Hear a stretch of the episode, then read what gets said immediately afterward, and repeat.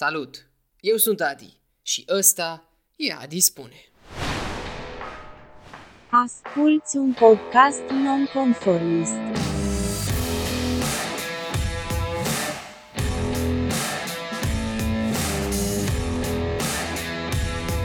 Eu sunt Adrian Angel, omul din spatele acestui proiect și te invit pe durata acestui episod să faci ceea ce vrei tu.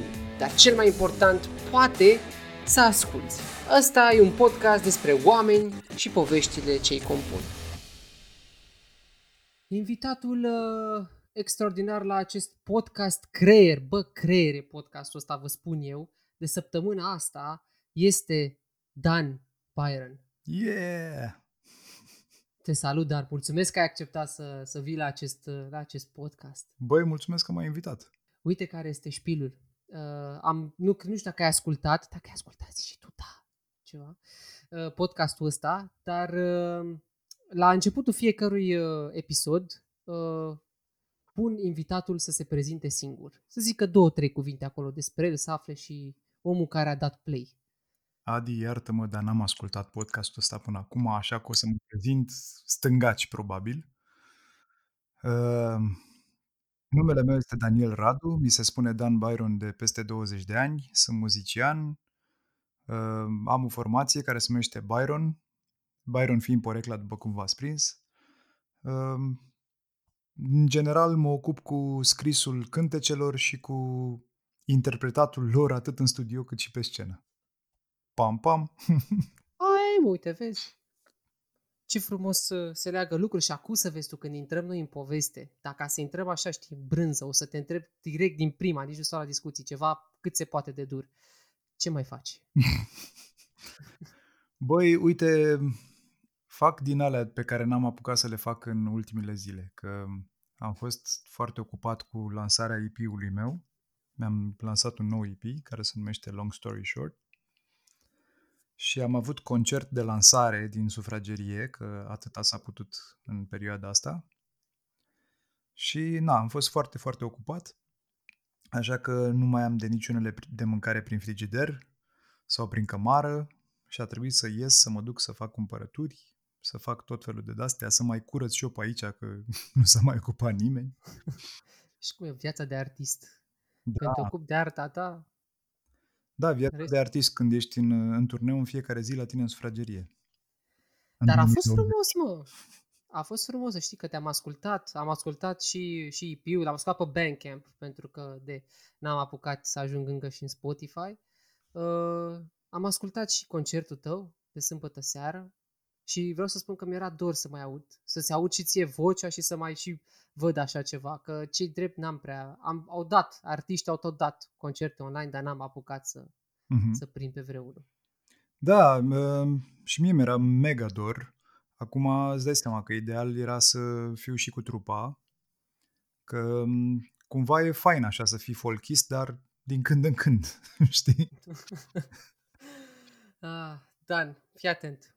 Hai să pornim așa, facem un periplu puțin, că tu ai făcut la început, când te-am pus de prezință, ai zis o chestie despre tine, știi? Mai multe, de fapt. Deci acum facem așa un mic periplu, să vedem cum se construiește propoziția în roman, ca să zicem așa. Eu am citit despre tine o leacă, că nu pot să nu fac un podcast fără ca, mă rog, nu eu, echipa mea, care tot eu și restul de mine ne ocupăm, să facem o leacă de research. Și ai zis tu acolo la tine pe blog, pe site, că ai și așa ceva, că ai tăi te-au trimis la muzică. Și te-au trimis la muzică dintr-un motiv cu care eu pot să, cum să spun așa, să simt vibrația, ca să zic așa. Da. Ai zis că să nu pierzi timpul pe Maidan. Da. Și vreau să spun că și ei mei m-au trimis la dans 15 ani, tot ca să nu pierd vremea pe Maidan. Wow, habar n-aveam. Și asta este faza. Vreau să te întreb, tu cum ai ajuns de la a nu mai pierde vremea pe Maidan la, cam asta e treaba, cam asta vreau să fac. Ăsta e drumul.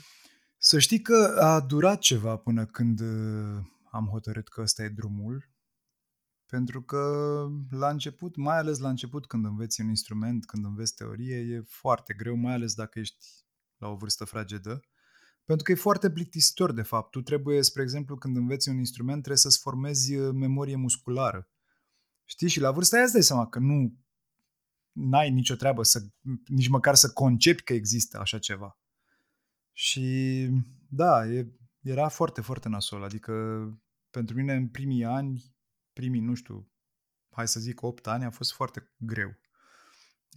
Era momentul ăla, știi, în care terminam lecțiile și voiam să ies afară, să mă joc cu copiii și taică-miu se uita așa și zicea, da, e ok, poți să te duci să te joci cu copiii, dar mai întâi mai vezi ce mai face vioara aia sau flautul ăla, în funcție de ce an era, că de la un moment dat m-am apucat de flaut, eu primii 4 ani am făcut vioară. Și asta însemna că am datoria să stau o jumătate de oră sau 3/4 de oră cu instrumentul în brațe și să studiez. Și taică-miu și asculta din camera cealaltă, adică el cam nu se pricepea la muzică, dar se cam prindea când o sfecleam și era atent dacă eu chiar studiez pasaje sau, știi, de-astea. Și, băi, asta o zi, 2, 3, 9 merge, știi? Dar când trec niște ani și tu auzi repetitiv același lucru și trebuie să faci același lucru, te apucă pandalile, adică nu e foarte mișto. Și știu oameni care s-au lăsat din cauza asta, pentru că n-au suportat, adică sau mai târziu, când au putut să hotărască ei, au lăsat o baltă. Wow, da, mi se pare incredibil pentru că acum că ai spus și de tatăl tău, fix același lucru făceau și ai mei. Țin minte că eram tras la antrenamente, n-aveam absolut nicio plăcere, zi seama, eu eram fotbal, cu băieții, cu umblat prin cartier și efectiv treceam printr-un proces din ăsta în care, fiată că mergeam la antrenament, trebuia să mă uit la ei cum se joacă în timp ce eu eram târât de bunica mea sau de maica mea la antrenament în alt colț al orașului unde trebuia să stau 2 ore și să prestez dansuri, ca să zic așa. Și era oribil. Pur și simplu era o chestie, plângeam pe drum. Eram mic, dar plângeam pe drum. Dacă eu vreau să mă joc fotbal, că nu... Și vreau să spun la tine, tu cum acceptai? Adică mi-ai zis că vrei să ieși afară, dar trebuia să stai să faci și alea 15 minute de după, trebuia să stai să le faci. Băi, nu știu exact cum de-am acceptat. Cred că a fost și o treabă de-asta de... nu știu cum să zic, de self-esteem, pentru că la școala de muzică o duceam destul de bine, adică treaba asta cu studiatul în fiecare zi, te face la un moment dat să devii destul de bun, să ai o dexteritate destul de bine formată, să înțelegi mai bine teoria, să fii mai bun decât ceilalți. Și fiind mai bun decât ceilalți, îți dai seama că cumva aveam și o satisfacție, adică chiar dacă nu eram eu convins că asta vreau să fac în viață, știi? Și practic te-ai dezvoltat repede, ți-ai dat o seama, bă, ia gata mă, hai, glumă, da reținești de astea. Știi cum e, prima dată când mi-am dat seama că asta vreau să fac a fost prin liceu. În primul rând când m-am apucat să cânt eu, bine, nu-ți închipui că avea vreo legătură cu ce știu acum. Și mai târziu când am ajuns să văd un concert live și am rămas mut, adică așa ceva nu există, vreau și eu. Știi? Care a fost concertul? Primul a fost Paradise Lost și al doilea a fost Godrotalo o zi mai târziu. Și Godrotalo a fost ăla care m-a rupt în două, îți dai seama. Adică, ok, am văzut Paradise Lost, erau niște unii care erau mai gălăgioși, să zicem. Erau în perioada lor de început. Și după aia a doua zi am văzut niște oameni care chiar știau foarte, foarte bine să cânte și să se exprime și să facă un super show.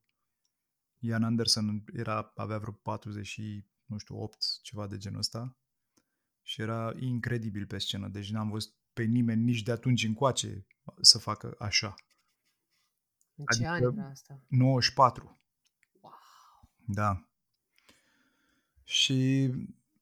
faza a fost că, mă rog, eu eram, în prima fază am făcut liceu militar și am sărit gardul, deci am fost în ilegalitate să mă duc la concertul ăsta. N-aveam nici bilet, deci am mai sărit un alt gard la stadionul Dinamo. A trebuit să dau explicații peste explicații la o grămadă de soldați care mă tot opreau pe drum.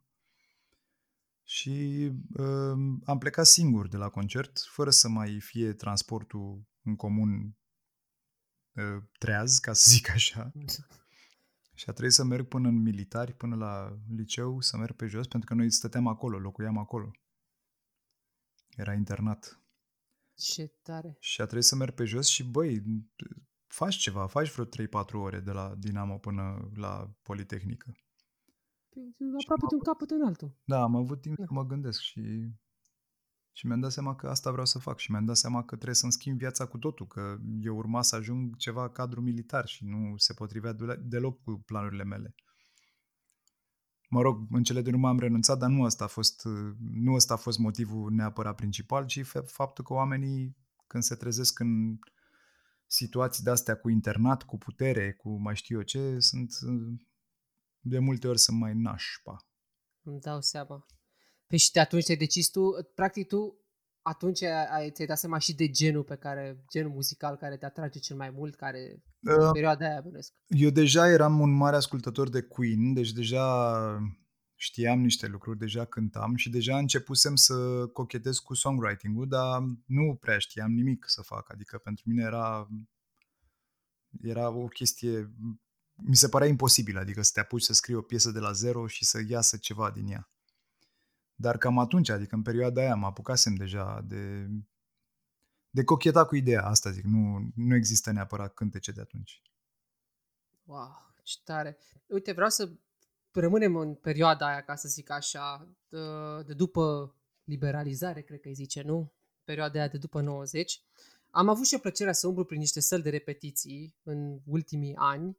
Și vreau să spun că dacă există o categorie de periferie a artei, nu că celelalte ar fi mai breze, dar dacă ar fi să fie așa fizic, știi, local, să pui degetul pe hartă, băi, pe sălile de repetiții sunt, jur că efectiv, oriunde m-am dus la prieteni la repetiții, era printr-o fabrică, fie că vorbim de Floris, fie că vorbim de Pionierul, fie că vorbim de mai știu eu ce fabrică din asta, unde efectiv niște cămăruțe sunt date pe post de repetiții. Vreau să întreb cum arăta o sală de repetiții pe vremea aia. Băi, 90. Da, 90. Au fost diverse. Adică am repetat și în subsolul unui bloc. Fără niciun mișto. Adică în subsolul blocului, trăgând un cablu de la parter din apartamentul toboșarului, prin geamul ăla de demisol, cum ar veni, dar mă rog, noi eram chiar la subsol, prin geamul de demisol, trăgând un cablu și repetând acolo. Și n-a zis nimeni niciodată nimic. Bine, făceam asta sâmbătă-duminica. Și la un moment dat, mă rog, am tot repetat. Am repetat printr-o cabină de machiaj pe la teatru. Ce teatru e acolo? Giulești. Cred că chiar așa îi zice. Am repetat în Preoteasa, unde aveam o sală de, băi, nu știu cum dracu încăpeam, cu tobe, cu stații, cu toate alea. Adică, cred că avea 2x3 sau o chestie de-asta sinistră. Dar știi ce se întâmplă? Că nu eram singuri. Adică, spre exemplu, timpuri noi, care deja erau foarte mari, repetau undeva la etaj, tot în Preoteasa, într-o sală la fel de mare. Adică, Artan, dacă se învârtea un pic, dărâma tot. Pe bune, da. Și ce crezi că s-a schimbat de atunci? Mă rog, în cazul meu m-am uitat la trupele astea mici, clar nu, pentru că atât pot, deși sunt mult mai, investesc cel puțin în ele, stau și cumpără o izolare mai bună, mai pun un parchet pe jos, mai se îngrijesc, nu mai e colțul de pânza de pe anjen în colț cât casa, dar presupun că s-a mai schimbat ceva. Mă, curat era și atunci, dar n-aveam bani de investit, îți dai seama, adică... Era curat și atât. Bine, generația nouă e clar că gândește altfel și e clar că are alte posibilități, adică nu e comparabil neapărat, știi? Bine, dar cu toate astea, uite, financiar vorbind, mi se pare că este un efort uriaș și că vorbim de investit în echipament, în instrument, de investit în sala de repetiții să îți dea o izolare fonică cât mai ok și să ai un sunet, o rezonanță cât mai bună. Dar mi se pare că să te dedici artei, cel puțin în România, 100%, înseamnă să faci foamea foarte mulți ani. Sunt de acord cu tine, da, așa e. Și de obicei lumea te percepe când ești deja destul de în vârstă, ca să zic așa. Adică dacă te uiți foarte atent, o să observi că în afară de pop, unde mai sunt nume mai, să zicem, mai tinere, nume de oameni mai tineri, în celelalte genuri, în general, oamenii au peste 40. Ăștia care sunt cunoscuți, zic. Da. Da, asta am observat, da. Dar tu câți ani ai făcut foame? Așa, grosomodo. Băi, nu știu câți ani, n-am numărat, dar să zicem că de câțiva ani, de vreo 4-5 ani, am început să o duc ok. Știi? Până acum 4-5 ani, mă rog, să zicem că nu am devenit ok brusc, dar a fost foame, încet, mai puțină foame și s-a ajuns la un prag ok. Dar ai luptat, adică pentru muzica ta, pentru arta ta, pentru ideea asta de nebunia asta, că mi se pare să fii nebun înseamnă să fii liber în sensul în care să faci ceea ce îți place cu adevărat, să nu fii constrâns de, nu știu, job sau de, chiar dacă și asta devine un job în sine la un moment dat, dar să știi contractul ăla cu societatea, ăla și economic și toate punctele de vedere, știi? Și asta, artistul, din punctul de vedere, mi se pare că e nebun. Și tu ai fost nebun ajungând până aici. Da, eu i-aș spune inconștiență, nu nebunie, dar da, ai dreptate. Adică el trebuie cumva să nu-și dea seama că viața lui o ia la vale, știi? Ți-mi minte că tu mi-ai povestit toată, ai cântat cumva la Unirii? Da, am cântat în multe locuri în București, pe stradă, pe la metrou, pe unde se putea. Sigur, am cântat o grămadă. Asta în perioada aia în care încercai practic că tot vorbim de ce vorbim. Și a fost... Nu-mi făcusem o trupă în perioada aia, adică n-aveam o trupă, n-aveam încă... Nu ajunsesem la nivelul ăla. Cântam doar pe stradă și, mă rog, dacă trupe se pot numi asta de pe stradă, aveam trupe mai multe pe stradă. Și ai vrut și la conservator? Da. Tot după. De câte ori ai încercat să intri la conservator? Păi am încercat de 3 ori și am intrat de 2. Da. Păi asta pentru că prima dată când am dat n-am intrat. Era foarte, foarte greu. După care un an mai târziu, mă rog, am făcut meditații tot anul, am intrat. După care m-am lăsat prin anul 3. După care m-am mutat la Cluj și mi-a venit ordin de la de încorporare. Știi? Ho. Și am crezut că nebunesc, îți dai seama, eu de-abia scăpasem de niște ani de liceu militar și a trebuit să fac ceva. Și m-am dus și am dat la conservator din nou, de data asta de nevoie, mă rog, am stat pe acolo cât mi-a trebuit și am profitat din plin de faptul că nivelul scăzuse foarte mult. Și de unde eu în 98, când am intrat prima oară, am intrat în primii 10, dar, mă rog, și examenul n-a fost la fel de dur ca ăla de cu un an înainte, dar totuși a fost un oarecare examen și am intrat la pedagogie muzicală. Când am dat la Cluj, am intrat tot în primii 10, fără să mă mai pregătesc absolut deloc. Examenul a fost la mișto, absolut la mișto, și am putut să intru direct la compoziție, ceea ce mi se părea, cum să spun, așa ceva nu există. Eu văzusem la un moment dat, când eram în București, văzusem o demonstrație, dacă vrei, de probă, de examen de compoziție și eu așa ceva nu pot nici acum să fac, adică, da, păi atunci, știi? Și totuși am intrat la compoziție, așa că am profitat, știi? Am stat acolo cât de mult m-au ținut ăia până m-au dat afară, neducându-mă la niciun alt curs. Am stat la compoziție ca să învăț cât de multe pot eu. Deci, practic, tu conservatorul, ca să zic așa, l-ai tratat ca pe un loc de unde te duci și ții resurse, ca să spunem așa, resurse pentru tine, pentru carieră. Școala, de fapt, asta e, hai să fim serioși, adică diploma aia nu folosește la nimic. Mulțumesc. Pentru chestia cu diploma, mulțumesc, da. Băi, eu știu oameni care sunt foarte bine înfipți în posturi foarte bune și nu sunt acolo degeaba, sunt acolo pentru că sunt ei foarte buni, și care nu au diploma de licență. Pentru că nu și-au dat niciodată licența, punct. Au terminat facultatea, dar nu s-au dus la examen. Și nu le trebuie, la nimic. Pe bune.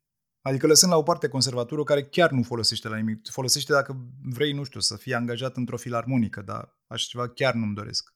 Da, nu, sunt complet de acord și încă o dată, repet, și am mai zis și în trecut, nu, adică atâta timp cât îți place ceea ce faci la facultatea, dacă mie mi se pare din cont, nu mai ești, ok, liceu sunt niște chestii pe care le veți obligatorii, generala la fel, adică e o programă care îți vine de la minister, căcat, sunt lucruri stabilite chiar dacă sunt vechi de când lumea.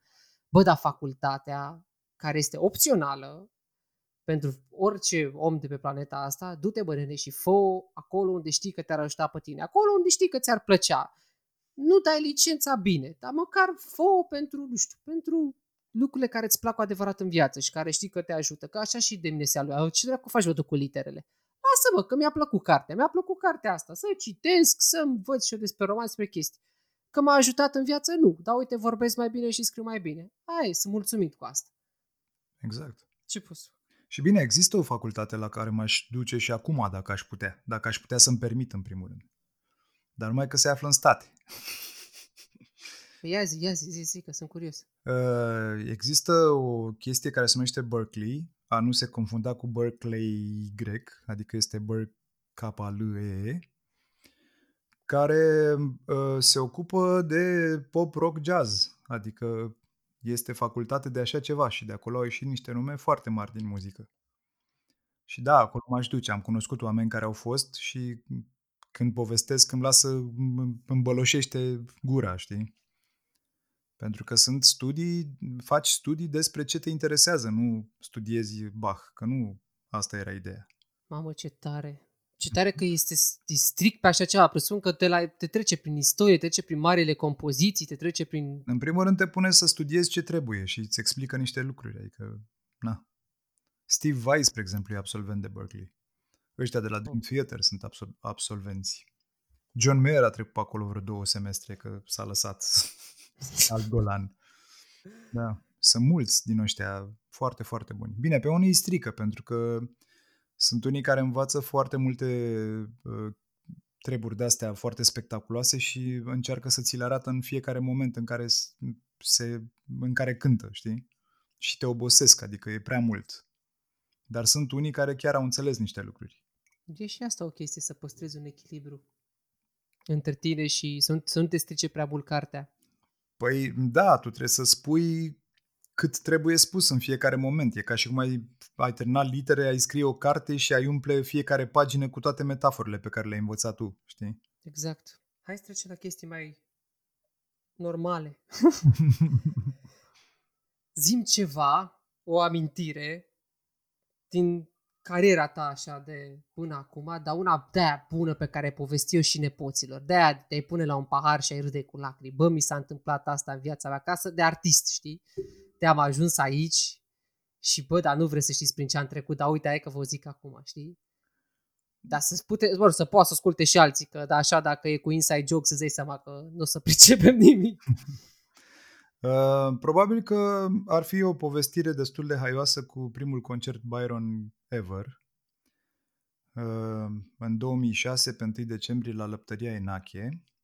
Eu muncisem foarte mult la a pune concertul ăsta în primul rând, pentru că deja aveam un manager, managerul fiind primul pe care l-am racolat, hai să zic, pentru trupa asta, dar Sandy de la Lăptărie, nevoind nici de cum să vorbească cu niciun manager, adică zicea, eu nu tratez cu niciun manager, vreau să vorbesc cu artistul direct, știi?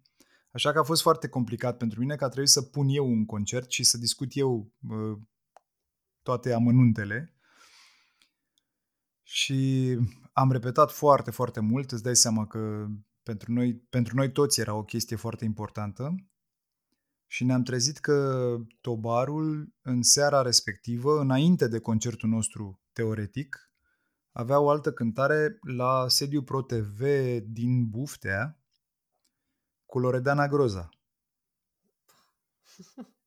Și noi toți stăteam așa, băi, ești sigur că e ok? Da, mă, nu, că se termină înainte, că oricum la Lăptărie începe după 10, chiar după 10:30, e în regulă, se termină până atunci.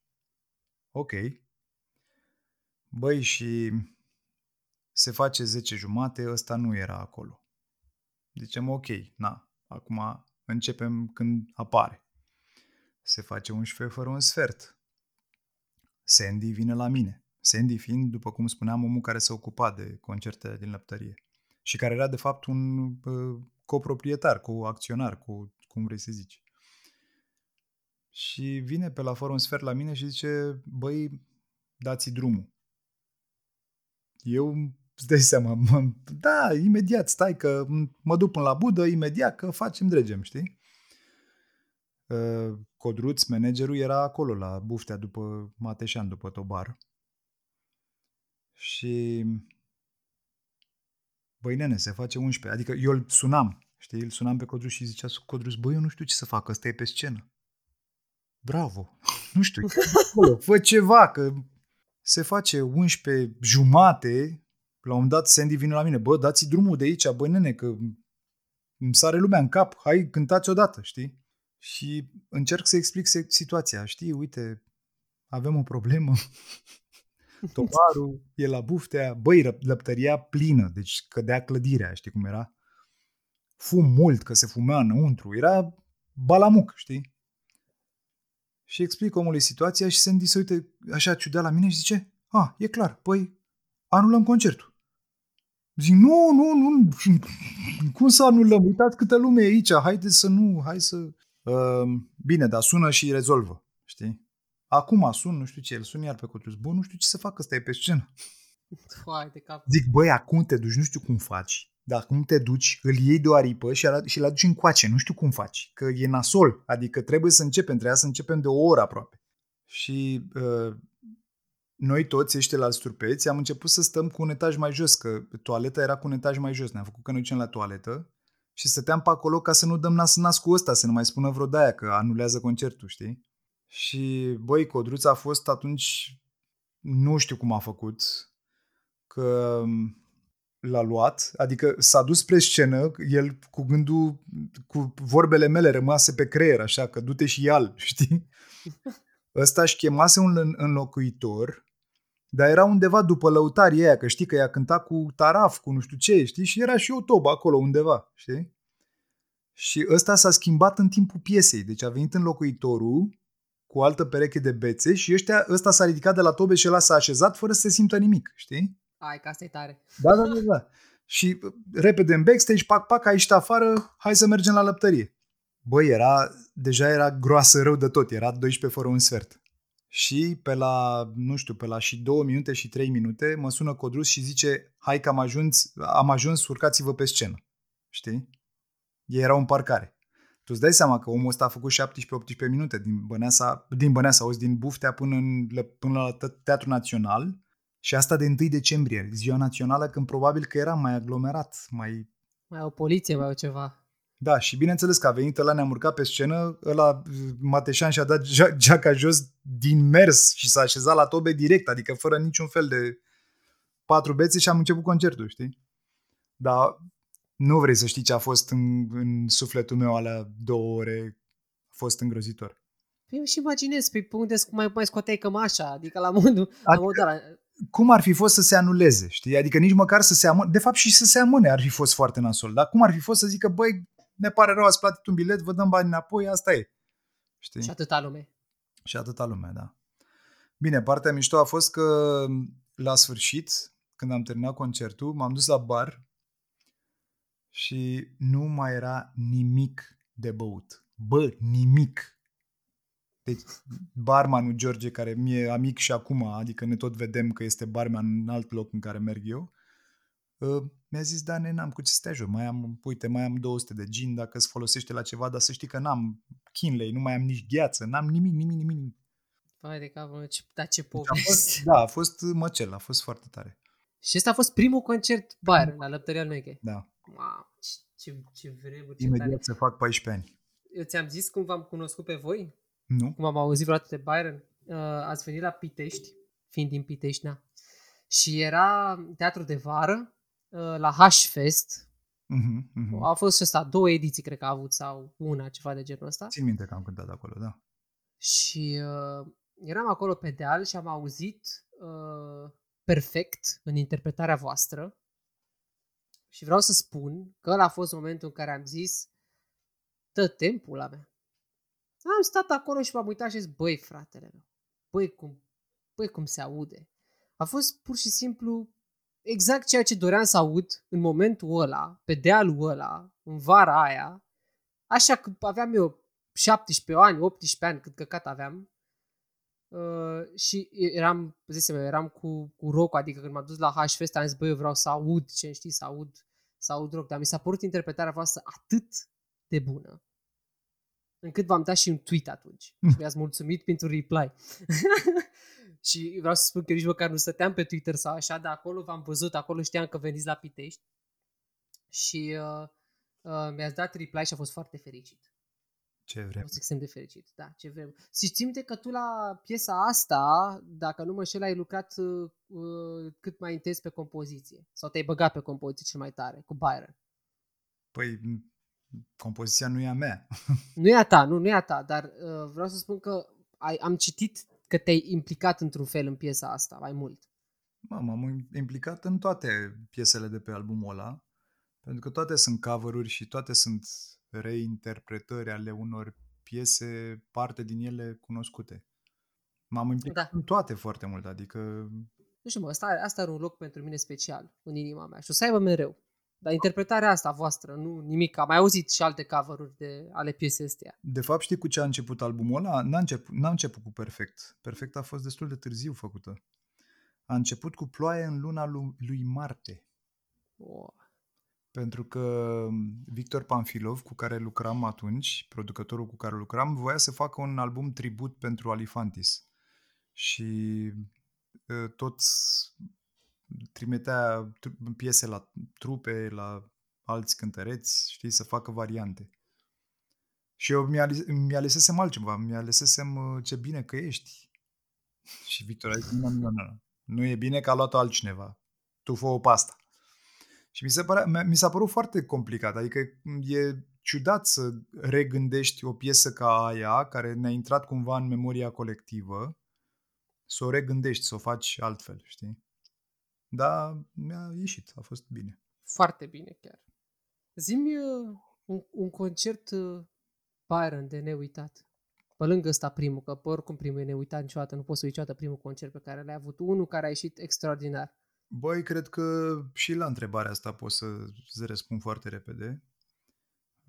Concertul de anul trecut de lansare a albumului nou, care a fost la Rânile Romane, în Cort, pe 9 noiembrie.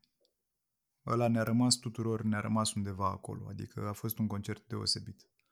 A fost în jur de 2000 de oameni, o atmosferă foarte, foarte mișto și am avut inspirația să facem un moment de ăsta cu publicul care a ieșit foarte, foarte, foarte bine. Adică am mai pus o scenă în mijlocul sălii. Dar o scenă foarte mică, cu instrumente pe ea, instrumente acoperite, și nimeni n-a remarcat-o, adică nu s-a prins nimeni că acolo se pregătește ceva, știi? Și în mijlocul concertului ne-am dus acolo și am cântat perfect, am cântat Cu capul în nori, piesele practic cele mai iubite. Și a fost un moment, mamă, deci mai vreau, știi? Asta a fost și cea mai mare provocare a ta? A fost cea mai mare provocare la nivel de live show pe care ați plantat-o? Nu știu dacă pot să zic că a fost cea mai mare provocare. Cred că oricum vor mai urma. Cred că cea mai mare provocare a fost aia cu Salina Turda. Când ne-am dus la Salina Turda și am făcut concert înăuntru. Adică dacă știi condițiile de acolo și cum poți să cari multe tone de echipament, îți dai seama că nu se poate face concert. Și plus că și acustica. Da. Dar l-am făcut, l-am filmat, a fost difuzat de HBO, a fost bine. Același și cu Electric Marching Band.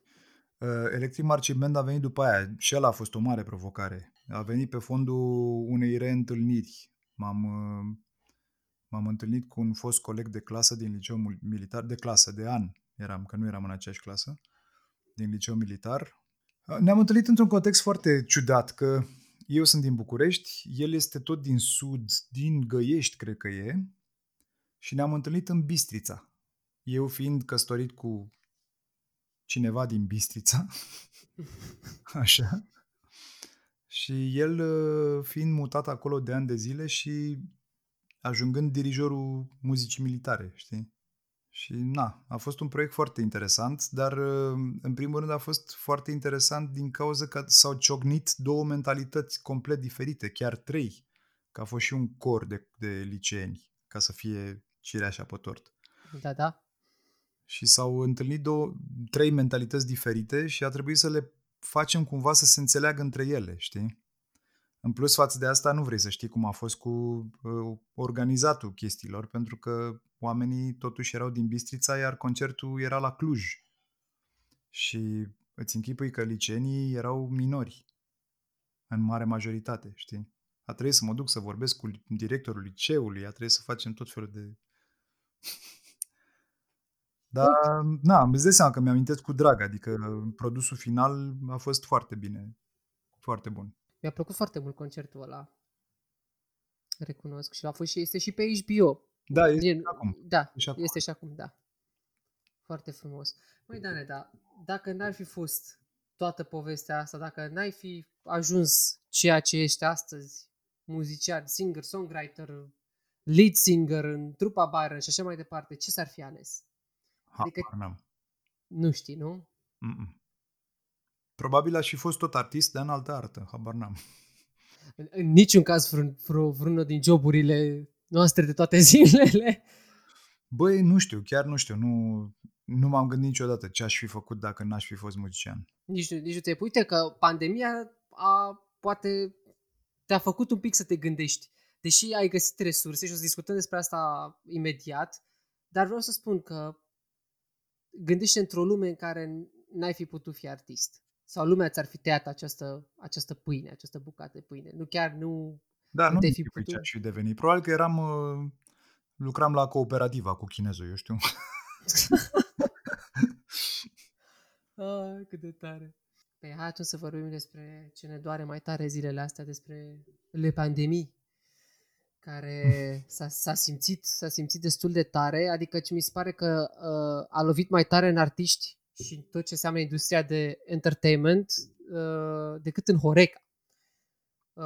Și pe lângă asta, ok, entertainment, poate să zică lumea că ți iei și de pe Netflix, ți iei și de pe whatever, mai știu eu ce emisiuni de 2 lei pe care le mai vede la TV, dar arta, frate, muzeu, tot ce înseamnă muzeu, tot ce înseamnă concerte, tot ce înseamnă, nu știu, showcase-uri, performance-uri și așa mai departe, ăstea s-au dus în cap, direct în cap. Ce să mai vorbim de teatre, de cinemauri, de... Exact.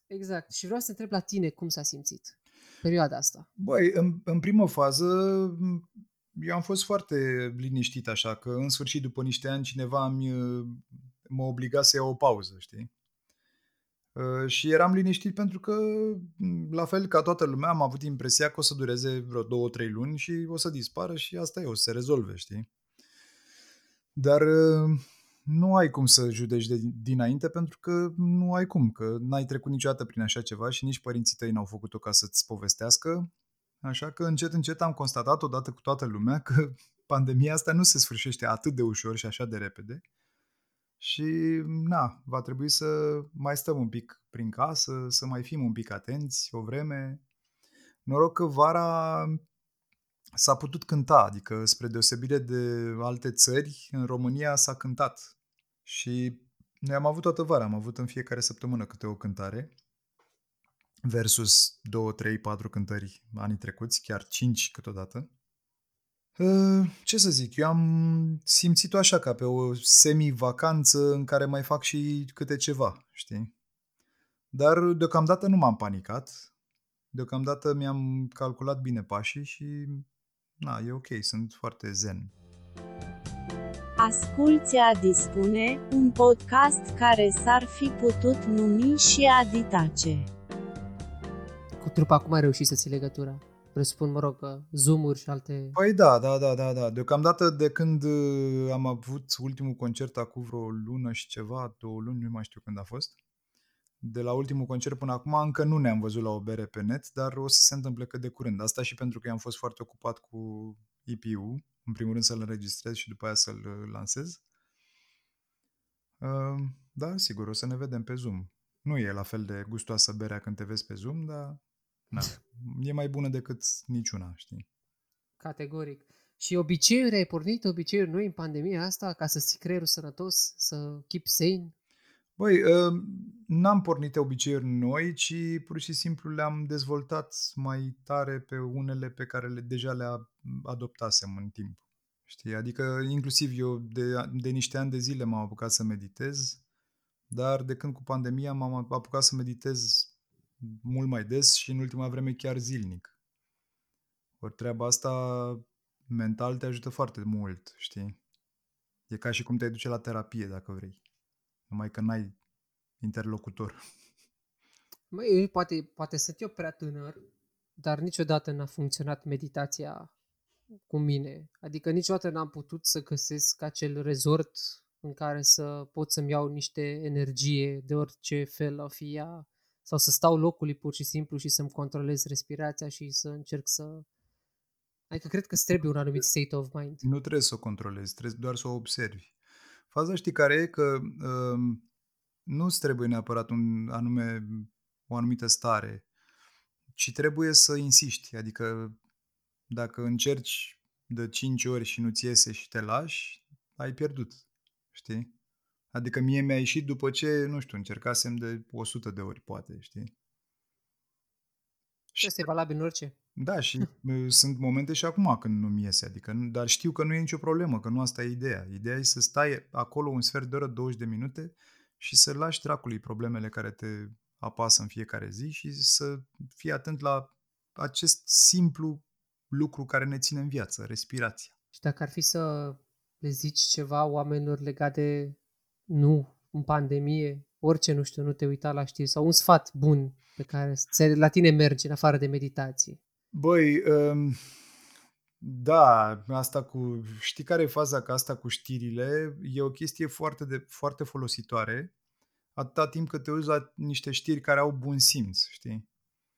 Dacă îți citesc ultimele titluri din ultimele zile apropo de pandemie, băi nene, deci nu există. De fapt, nu din ultimele zile, din ultimele luni, cred că de când a început. Deci dacă în titlu nu există ceva cu nenorocire, cu negru, cu doliu, cu, nu știu, cel mai mare număr de... Dacă astăzi nu e cel mai mare număr de cazuri noi, e cel mai mare număr de morți, e cel mai mare număr de altceva, nu știu. Trebuie să fie cumva să ne sperie, știi? Ori treaba asta pe mine mă enervează foarte tare, pentru că nu e fair, nu e ok. Și ai stat departe de ele? Adică consider că ne afectează în așa fel încât e cazul să luăm o pauză de la așa ceva, cel puțin în perioada asta? În mod sigur ne afectează, adică tot ce vedem și auzim și toate interacțiunile pe care le avem ne afectează, orice ne afectează. Practic noi suntem rezultatul momentelor pe care le-am trăit toată viața noastră, inclusiv rezultatul filmelor pe care le-am văzut, știrilor pe care le-am digerat și așa mai departe, știi? Ăsta e rezultatul, noi suntem ăștia. Știi? Și atunci trebuie să avem grijă ca rezultatul de mâine să fie mai bun ca ăsta de astăzi, știi? Și să eliminăm ce nu ne trebuie. Pe bune, nu e filozofie, e realitate, știi? Eu am renunțat la televizor când m-am mutat la Cluj în 2001, așa că nu mă uit la știri. Și acum am un televizor destul de mare, dar folosesc Netflix, HBO și torente. Și, mă rog, Blu-ray-uri atunci când am vreun film preferat și mi-l cumpăr pe Blu-ray. Dar la televizor nici gând, adică în niciun caz n-am de gând să mă uit la niște idioți care debitează 2 ore tâmpenii ca să umple programul cu tot felul de tâmpenii, știi? Cu... Mamă, am zis tâmpenii de atâtea ori că te-am albit. Da, nu, da, așa este. Pe bune, și încă sunt abonat la Digi, îmi vin astea știrile cum ar veni de la Digi pe telefon, numai că s-ar putea în curând să nu mai fiu abonat la Digi, pentru că ăștia sunt unii dintre ei cu negru și cu nenorocire. De câteva luni mi-am făcut abonament și la Busy Day și văd că ăștia sunt cât de cât mai de bun simț. Citesc New York Times încă, mai am abonament până în decembrie și mi-a folosit foarte tare, pentru că mi-am luat foarte multe știri de care aveam nevoie de acolo. Sunt siderat, spre exemplu, că în România nu există un articol, sau cel puțin nu l-am văzut eu, să fie un articol în care se explice clar, negru pe alb, cum funcționează, cum se răspândește COVID-19, știi? Nu există. Noi, în continuare, ne vin de-alea de la guvern cum că să ne spălăm pe mâini. Asta e tot ce putem să facem, știi? Și nu e asta marea șmecherie. Adică nu se știe până acum nici măcar un caz care să fi luat COVID de pe vreo suprafață. Da, asta știi? Corect. Și New York Times spune foarte clar, this virus is airborne, știi? Adică se transmite pe calea aerului. Și dacă suntem atenți să purtăm mască, să nu stăm în spațiu închis, în același spațiu închis cu niște oameni cu care nu locuim foarte mult, și avem grijă ca spațiul ăla să fie ventilat. Atenție, ventilat, asta nu înseamnă că trebuie să fie un geam deschis. Poate să fie și un geam deschis, dar e de ajuns dacă dai drumul la aer condiționat, să se miște aerul în cameră.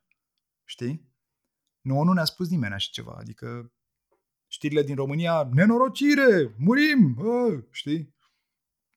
Da. De fapt, asta ne interesează. Bă, cum ne păzim?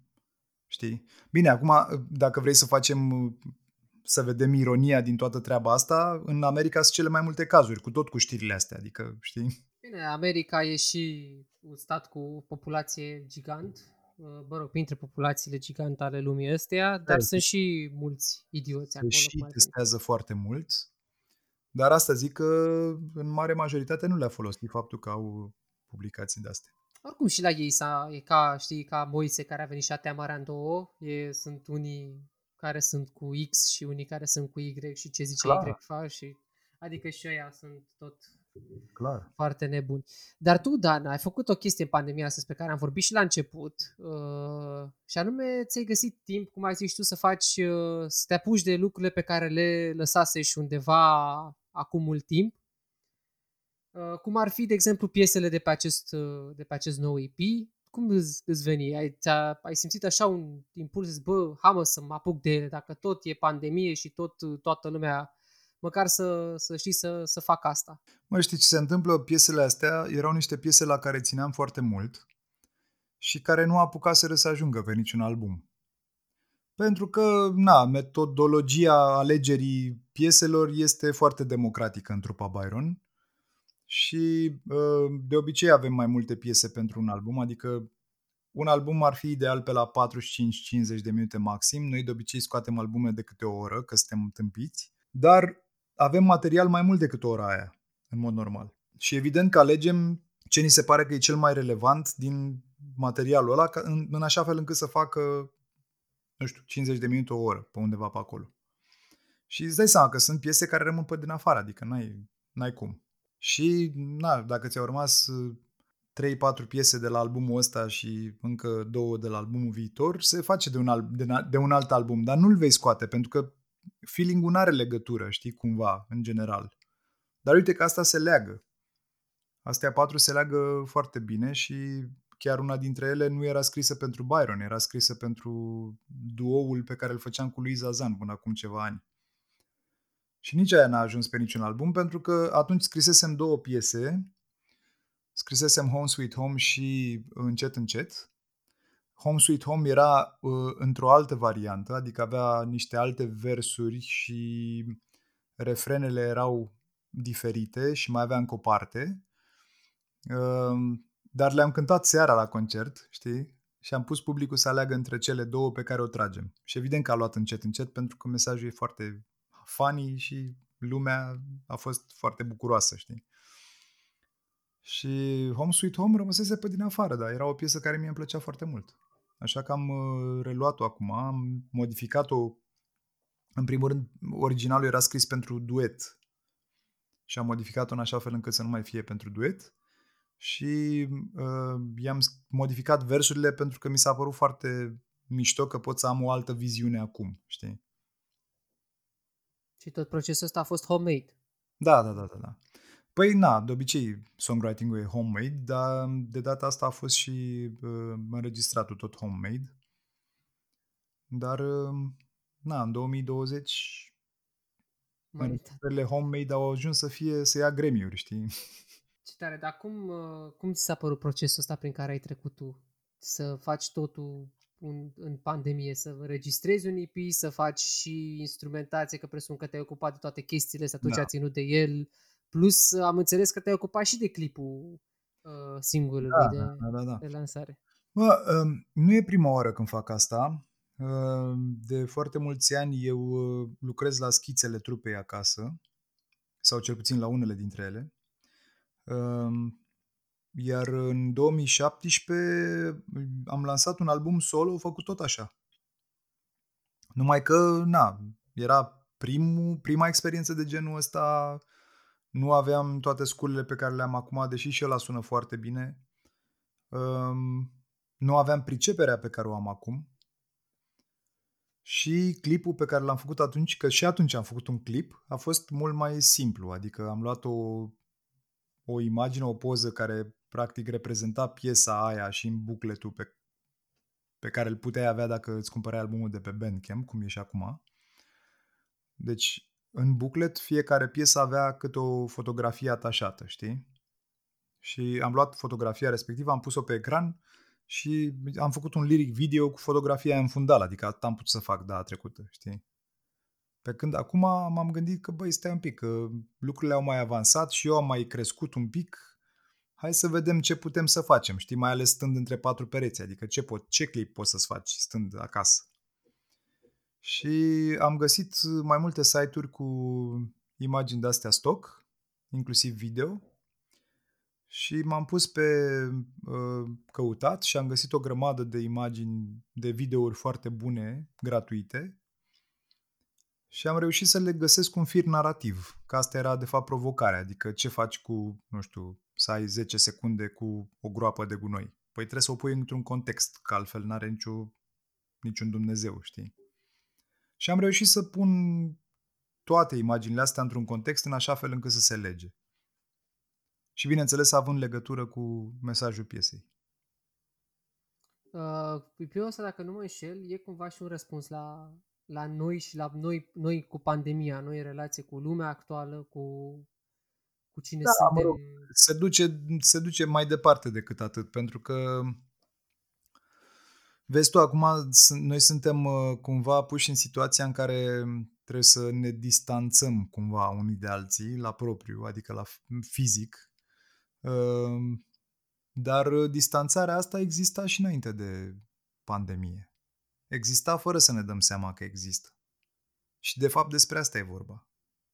Adică amintește-ți, de câte ori n-ai ieșit la o bere cu prietenii și toți stăteau pe telefon sau habar n-am. Da, așa este, da. Și mi se pare că chestia asta a avut un dublu efect, în sensul în care odată în anumite contexte fie s-a adâncit groapa mai tare și ne-am distanțat unii de alții și mai rău, fie într-adevăr ne-a făcut să folosim telefoanele în scopul pentru care, îl foloseam și înainte, de data asta mult mai accentuat, mult mai apropiat de omul celălalt. Da, într-adevăr, ai dreptate. Mă gândim acum, e o metaforă frumoasă. Dacă auziți manele în fundal, să știți că e vecinul. Ce bine e să ai și oameni de genul ăsta. Am un manelist în bloc și el stă sub mine, adică... Măcar sunt de calitate? Nu putea să fie mai ironic. Există manele de calitate? Păi sunt unele care... Manele, adică când spui manele, spui manele, nu spui... ok, deci vorbim de alea de la mama lor. Alea... Nu, niciun caz. Am înțeles. Absolut, Dan, dar ce regrezi din trecut?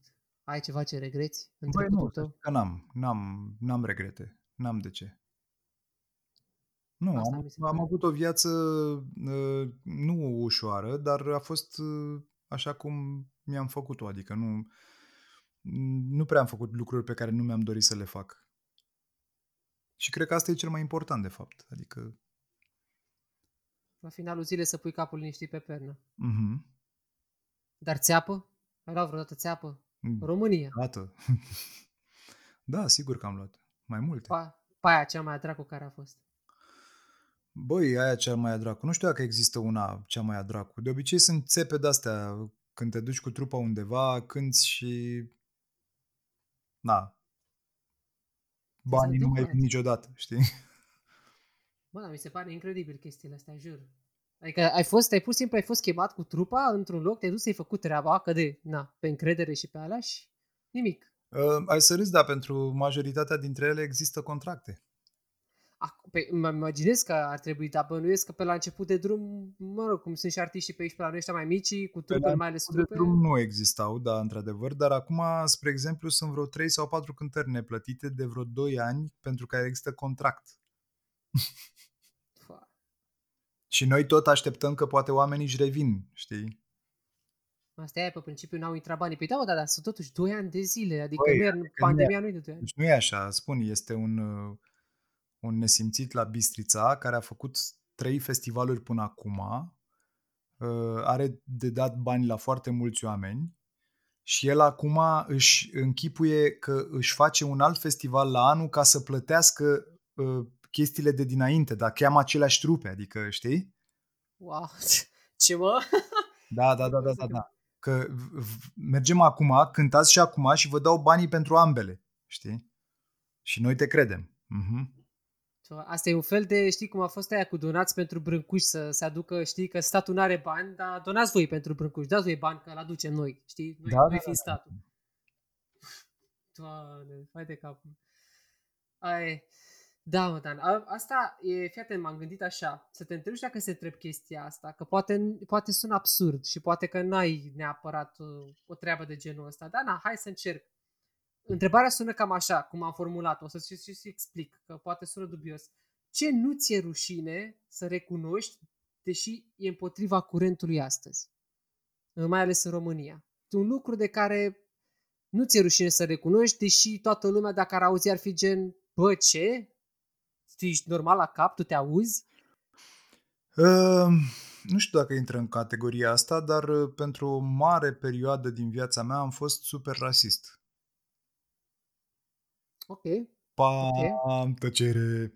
Da, mă, pentru că știi ce se întâmplă? Eu am crescut în Pantelimon, unde oamenii nu erau tocmai înstăriți, ca să fiu finuț, și erau foarte, foarte mulți oameni foarte necăjiți, care nu erau de aceeași rasă cu noi și care se exprimau așa cum puteau și în general se exprimau violent.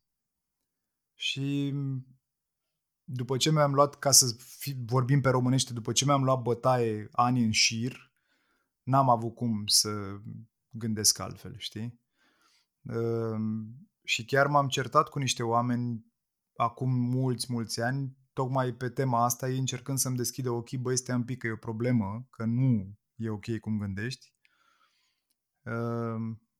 Eu, fiind foarte convins în momentul ăla că am dreptate, tocmai în baza istoriei mele sau copilăriei mele, știi? În momentul ăsta am ajuns să gândesc altfel.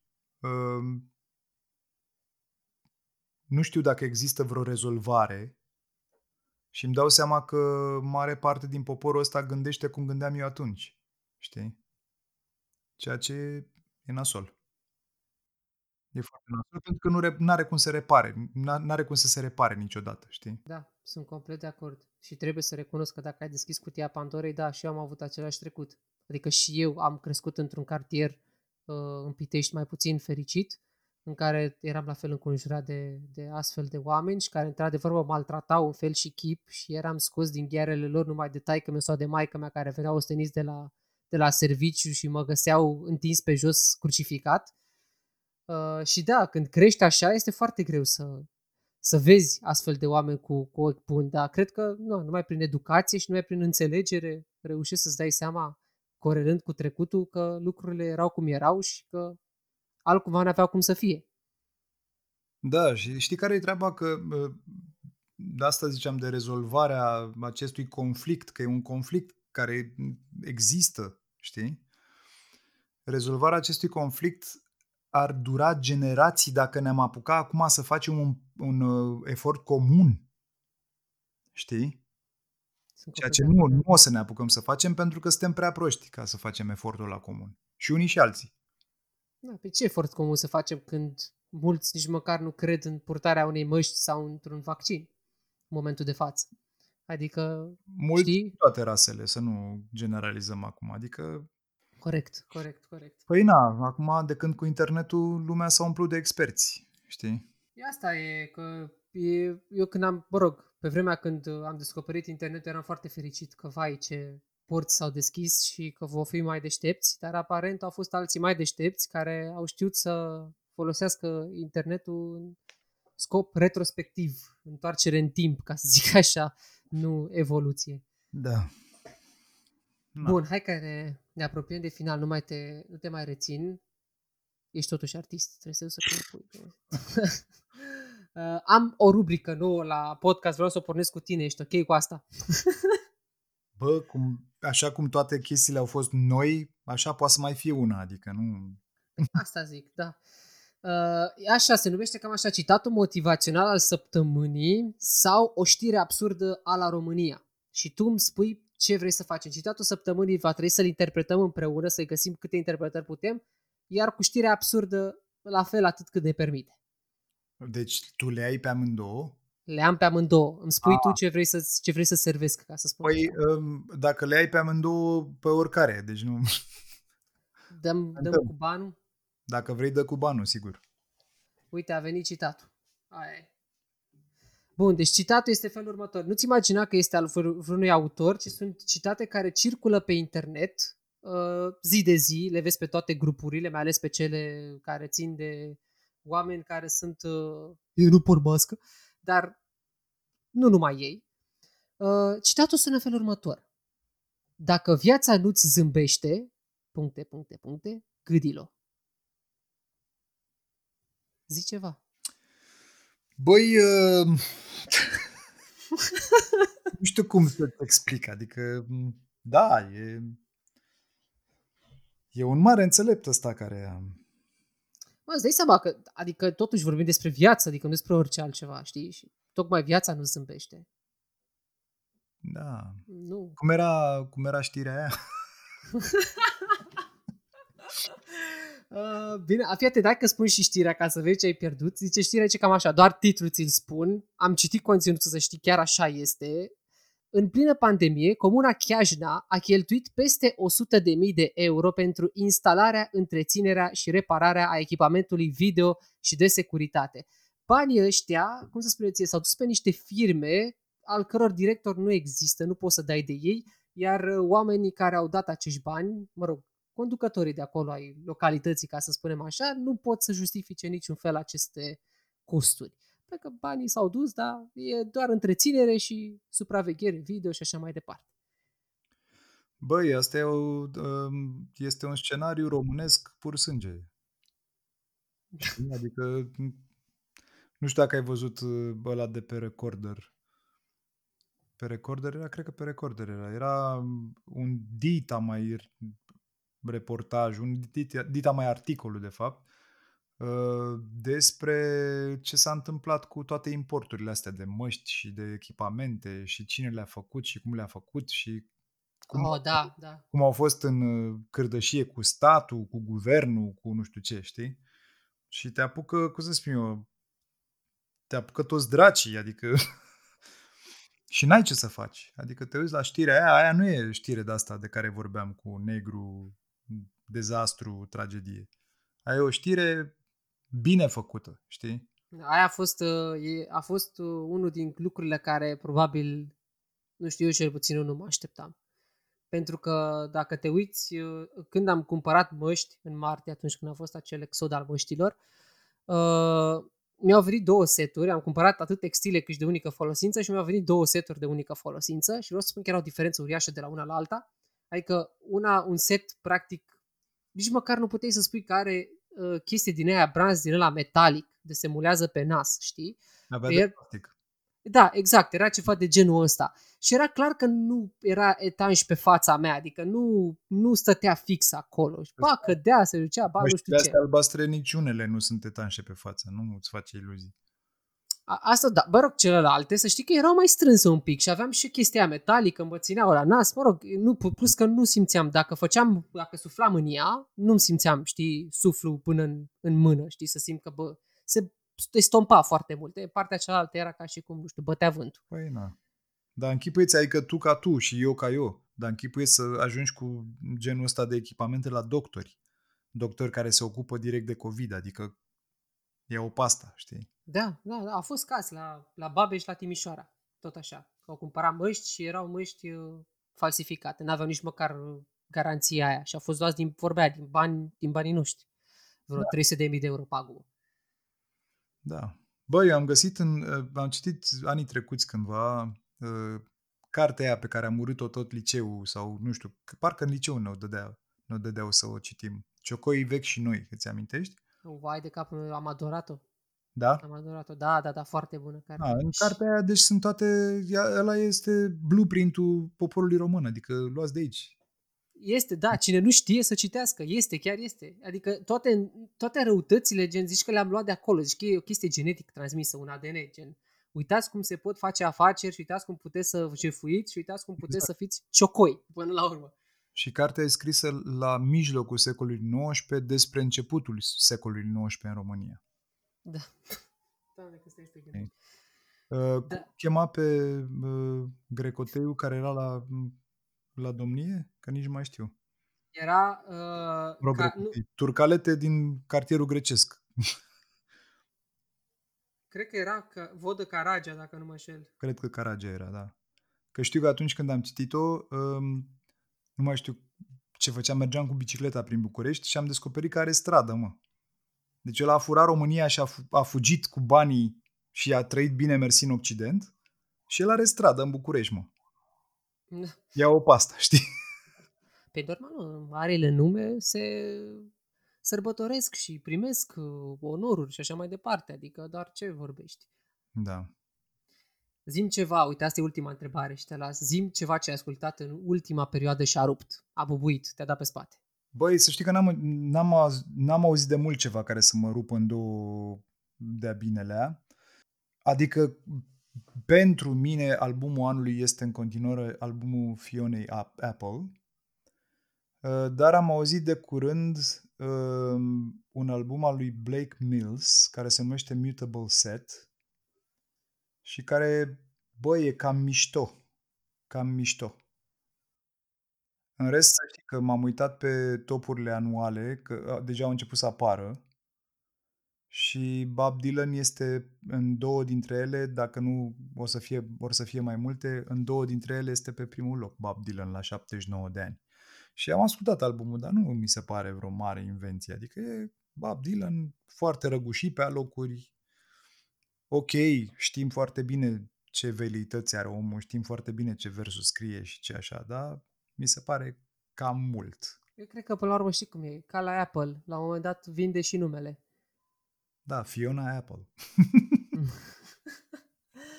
De ea n-am auzit, îți spun sincer. Bine, oricum... N-ai auzit? N-am auzit, din păcate, spre rușine. Intră pe ce ai tu, că Spotify ziceai că ai și ascultă, că nu știu dacă e cazul să încep cu ăsta ultimul, Fetch the Bolt Cutter, parcă îi zicea. Dar are niște albume superbe, deci chiar femeia foarte, foarte mișto. Deci așadar trebuie să intru la dânsa, la discografie acolo și să iau... Dar poți să iei orice, că e bine. Iau cu începutul că primele albume sunt superbe, deci pe bune. Dânsa cu ce se ocupă, cu ce prestează? Cu vocea și cu pianul. Uite, e Extraordinary Machine din 2005, care e foarte mișto. Ăsta, Fetch the Bolt Cutters, e pentru oameni care deja o cunosc cumva, știi? Am înțeles. Adică e cumva extrem, e foarte mișto, adică ți-l recomand, fără nicio problemă. E foarte mișto, dar e un pic altceva față de ce a făcut ea până acum. Știi? Adică dacă începi cu ăsta, nu poți să zici că știi cine e Fiona Apple. Am înțeles. Pe atunci așa o să facem, o să pornim de acolo și o să revin către tine cu un feedback. Să spun, bă, Dane, cred că mulțumesc, că asta presupun că o să spun, că da. Doar ce altceva. Acum, știi că gusturile sunt diverse, poți să zici că nu-ți place, nu e... Mă, eu am rămas la zdrângâneală momentan, poate ești din cauza vârstei, de exemplu, sunt foarte nebunit după Idols de vreun an încoace. E un punk din ăsta britanic, așa. Cunoaștem. Foarte, băi, foarte... Nu e rău. Și mai ales dacă înțelegi mesajul, e foarte mișto. Chiar aveam o conversație cu Sergiu din trupă de curând, acum vreo 2 luni, când naiba, nu, 2-3 luni, nu mai știu, când au scos albumul sau când am auzit noi de el. Da, da, da, mono, ăsta, și... ultra mono. Sergiu zicea, bă, tu înțelegi care-i treaba cu ăștia? Și zic, nu înțeleg, frate, dar nu trebuie să înțeleg eu. Acum, între timp, eu am mai ascultat albumul de câteva ori și mi-a mai intrat așa, știi? Dar nu e tocmai genul meu, adică ce să... Sunt foarte brutal, dar pentru asta iubesc și pentru mesajul lor, care este foarte bun, îi apreciez. Nu știu, mă unge pe suflet, e genul ăla de... Mă face să deschid nervos laptopul și să încep să-mi scriu și eu nebunerile, ca să zic așa. E o pasă bună. Dan, îți mulțumesc foarte mult. Băi, mulțumesc.